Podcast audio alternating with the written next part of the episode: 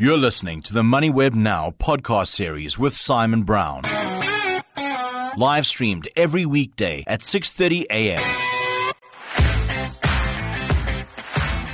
Thursday, 18 January. We've got local mining production data due 11.30. I'm Simon Brown, coming at you live and loud from the MoneyWeb offices in Gauteng, Johannesburg. On the show today, Matete Thulare from RMB. The, the, US dollar index, DXY, has suddenly been moving stronger ever since the last trading day of last year. What's driving this strength? I mean, is it just we are back to uncertainty because, hey man, markets have not been fun? Chris Gilmour, tourism in South Africa benefit the local hotel leisure stocks, and Dr. Botha. The Altron FinTech Household Resilience Index. How, it's tough being a consumer. Is there any light at the end of the tunnel? The show is brought to you by Stanlib. Visit stanlib.com to get in touch with one of their investment specialists. Stanlib Asset Management is an authorized financial services provider. Morning headlines from MoneyWeb why Sean Summers might be just be able to turn around Pick n Pay, and if he can't fix the business, then it's unfixable. Business Day, Hudaco banks on diversification for performance. Industrial Group optimistic its broad portfolio limits business risk and offers resilience in a very tough environment.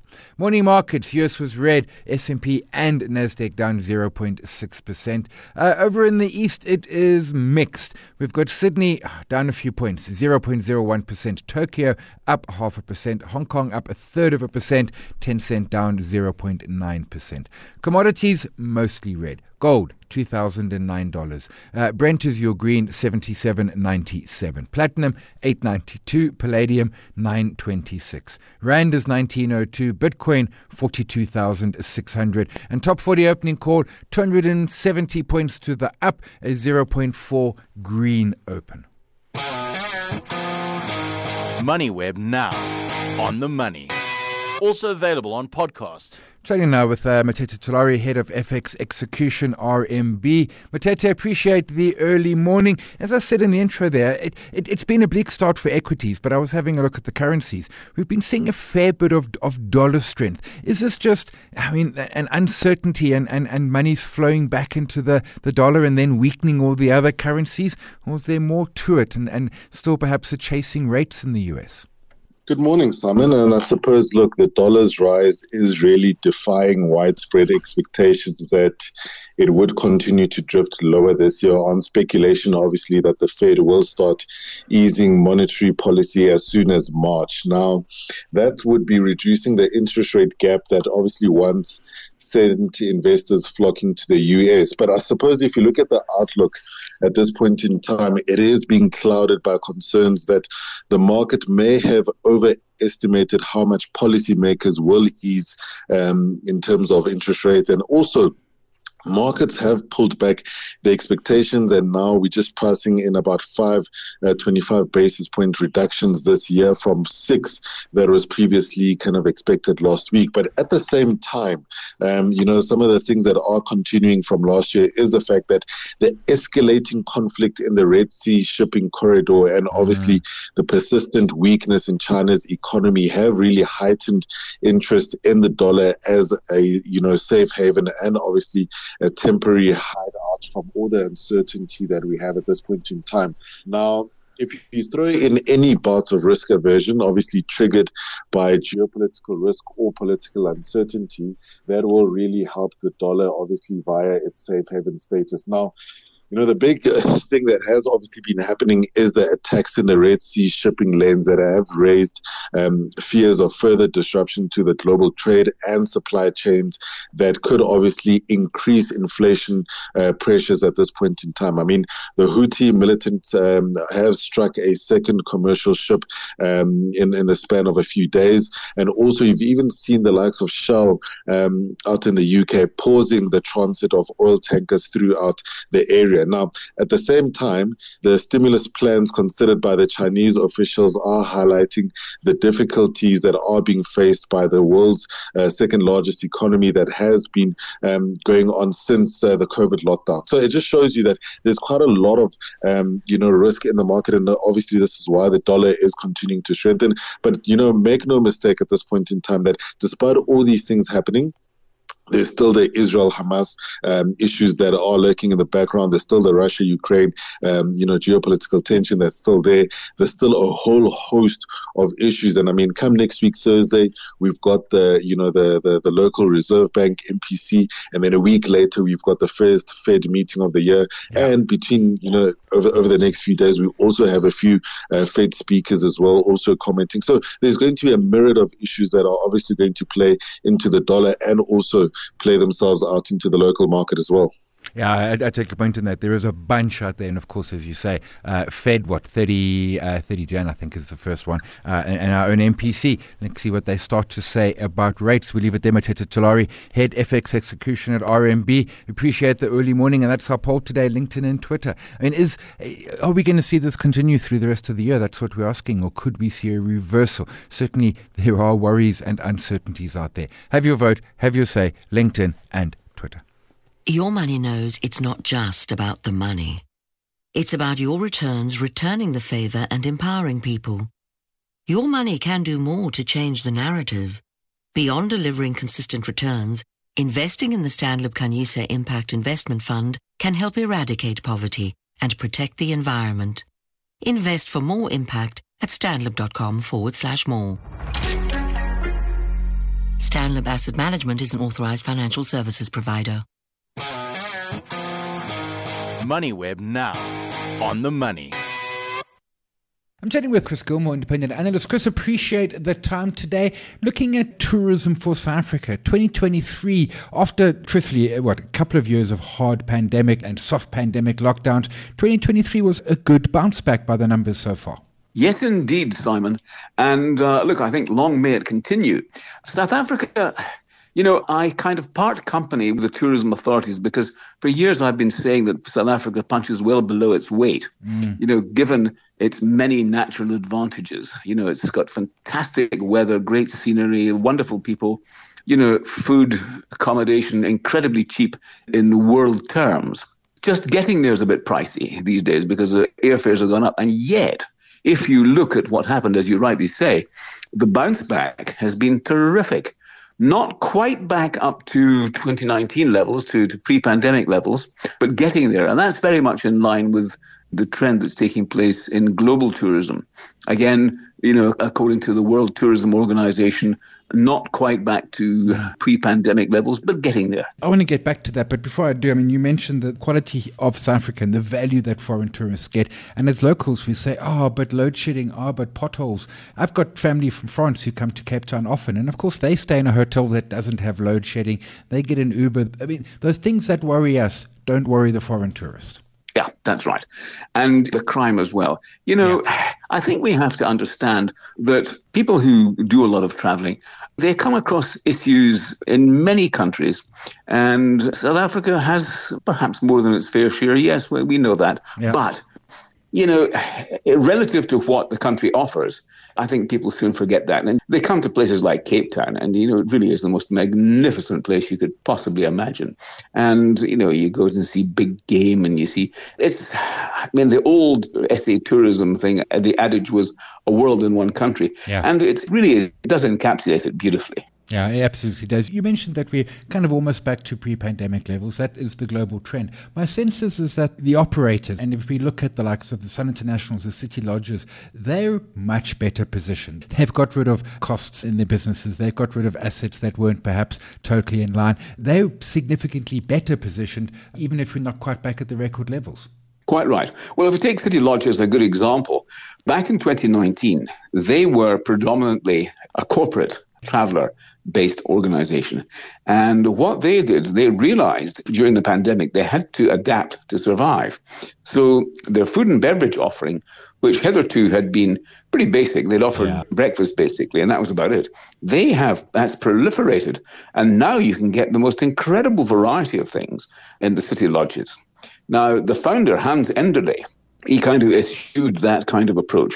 However, you know, I think, shame, you know, Hans is no longer with us. He died a few years ago.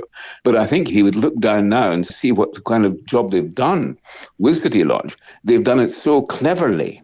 I mean, they haven't gone full tilt with yeah. food and beverage and offering, you know, big, crazy stuff. Yeah, yeah. It's been very cleverly done So you can go into a whole variety of city lodges and town lodges and um, courtyards and places like that, road lodges. And depending on where you are, you'll get a really nice type of approach in terms of what they're offering, the food and beverage offering. I think a lot of people these days, it doesn't matter whether it's leisure or corporate travelers, they want to be able to eat in rather than going out. Mm. You know, we mentioned the crime and stuff like that. So, you know, if you can actually have something that is nice and tasty and not too expensive, wow, you're onto an absolute winner. It's not cordon bleu by any stretch of the imagination, but it's good basic stuff and it seems to work. It's bringing in the people who actually want that kind of approach. Now, have you got any sense of? I mean, we've been talking international arrivals, and certainly Cape Town put out numbers. The mayor was saying December was their best ever for international arrivals. Local travellers, because your South African consumers been under the squeeze. But I got to say, I was out and about Cape Town over Christmas. It was all foreign. North Coast, South Coast of KZN was all locals holiday. Yeah. And I think that kind of trend will continue because, you know, the foreigners, they want to come to Cape Town. You can say what you like. You can do whatever you want. But at the end of the day, they are going to come to Cape Town. They're going to come for the big game when they come up to the other parts of the country. So it's going to be big game and it's going to be Cape Town. And within that, yeah, you know, you can kind of tweak it if you want. Mm. And I think I mentioned in my article that the Rugby World Cup win by the Springboks, course, yeah. that I think that will play a part. You know, it lifts the profile dramatically. Four rugby wins. So many people will come, people who don't even necessarily like rugby that much are going to come and think, geez, what is so special about this place? and they come and they find, and they see the people, and you know, they think, wow, you know, this place is really kind of different. So I think that will play a big part. And then hopefully in four years' time, we'll win again as well. We'll get a fifth. And I take your point so much of, especially tourism is going to be that word of mouth. Chris Gilmour, always appreciate the insights. Your money can do more when it's investing with conviction. Our partnership with JP Morgan Asset Management gives you access to in-depth broad market research and high return investment strategies so invest in a select set of companies with long-term structural growth potential with Stanlib's Global Growth Fund. Seek more returns at stanlib.com forward slash more. Stanlib Asset Management is an authorized financial services provider. MoneyWeb now on the money.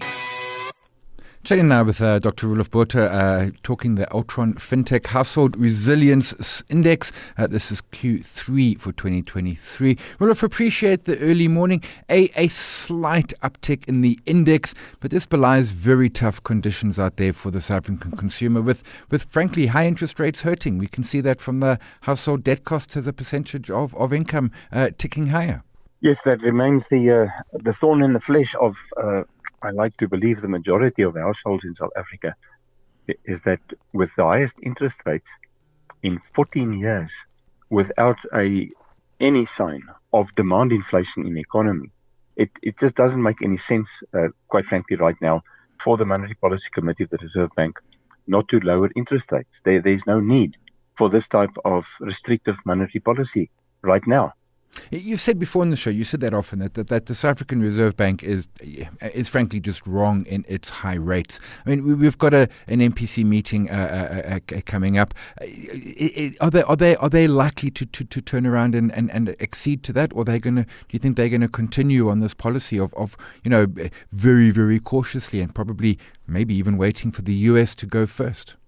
Well, uh, if one looks at their past actions, um, then I, I doubt whether they're going to to give us uh, some financial relief soon. Uh, it, it, may be the pressure is certainly mounting on them.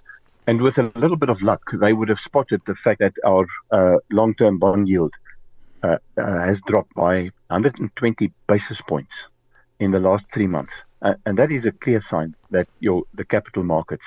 I wanted to touch on, on employment. That that is one of the, the things that is slightly moving in a, in a positive direction. We still have chronic unemployment in South Africa, but but we are creating some jobs. We've seen it a bit in construction. There is a bit of employment coming through into the economy, which is a good sign, notwithstanding the pressures.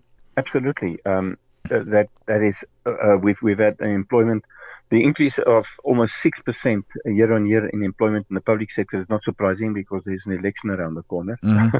but what is uh, uh, really interesting is that the employment in the private sector for the first time uh, in, a, in a while is actually outstripping that 6.4% year on year growth in private sector employment. And a lot of that is in the construction sector which mm-hmm. is the most labor intensive in the economy. And that is certainly uh, a positive sign. It's, it's, um, these are the bright sparks in, in the 20 indicators comprising the Altron uh, FinTech Index. Yeah, and, and, some bright spots. Although, as, as you say, we, we have to dig for, for, for, for some of those a whole bunch. We're also seeing, I mean, in, in, in terms of, of, of you know people going out and, and buying houses. I mean, at, at the current prime rate, uh, there has been a slight uptick in that. But again, that's another sector that is fairly depressed relative to where it's been in, in preceding years. With prime at what eleven seven five, uh, people just, I mean, they just can't afford to go out and, and, and, and get a bond. And when they do, the banks are probably going to turn around and say, we want bigger deposits just to sort of protect their lending books. Yes, the, the ratio of, of um, the, the deposit required, the average deposit required for a mortgage loan Mm-hmm. Um, I'm speaking now uh, on behalf of, of um, mortgage loans administered by Betterbond. That ratio has jumped dramatically uh, over the last two years, and it's not surprising because uh, the the long uh, the credit impairments by banks are also have also ticked up uh, considerably uh, in in the on a year on year basis. In the last quarter, there was a it's a little bit flatter. It's just it's almost making it very difficult for first-time home, owners to get into the market. I like to believe that some of them are, are, are waiting for the rates. Mm-hmm. Uh, that's the trigger that the economy needs, not only for growth, but also to resuscitate the residential property index. If we can just get those, you know, the, the interest rate decline, there's no reason uh, not to do it. I, I, I wish I could, you know, go and take each of these monetary policy committee members and shake them up and tell them, please wake up, look at this Altron FinTech Index results and, and give us some relief, please, guys. Yeah, well, uh, there's a, there's a seat open. Apparently, Kuben Naidoo has left and hasn't been re- been replaced by the by the president yet. Is it as simple? I mean, I, I, look at this index and I look out there at the consumer, and, and we've got inflation sort of back within the target. I know the governor wants four and a half, but the mandate is three to six, and we're back in that target. Rates start coming down. This this, this will quite quickly help the consumer and take that pressure off what is a, a consumer who's frankly buckling. But we need those rates lower just because it'll just improve disposable income and, and, and the, the overall economy.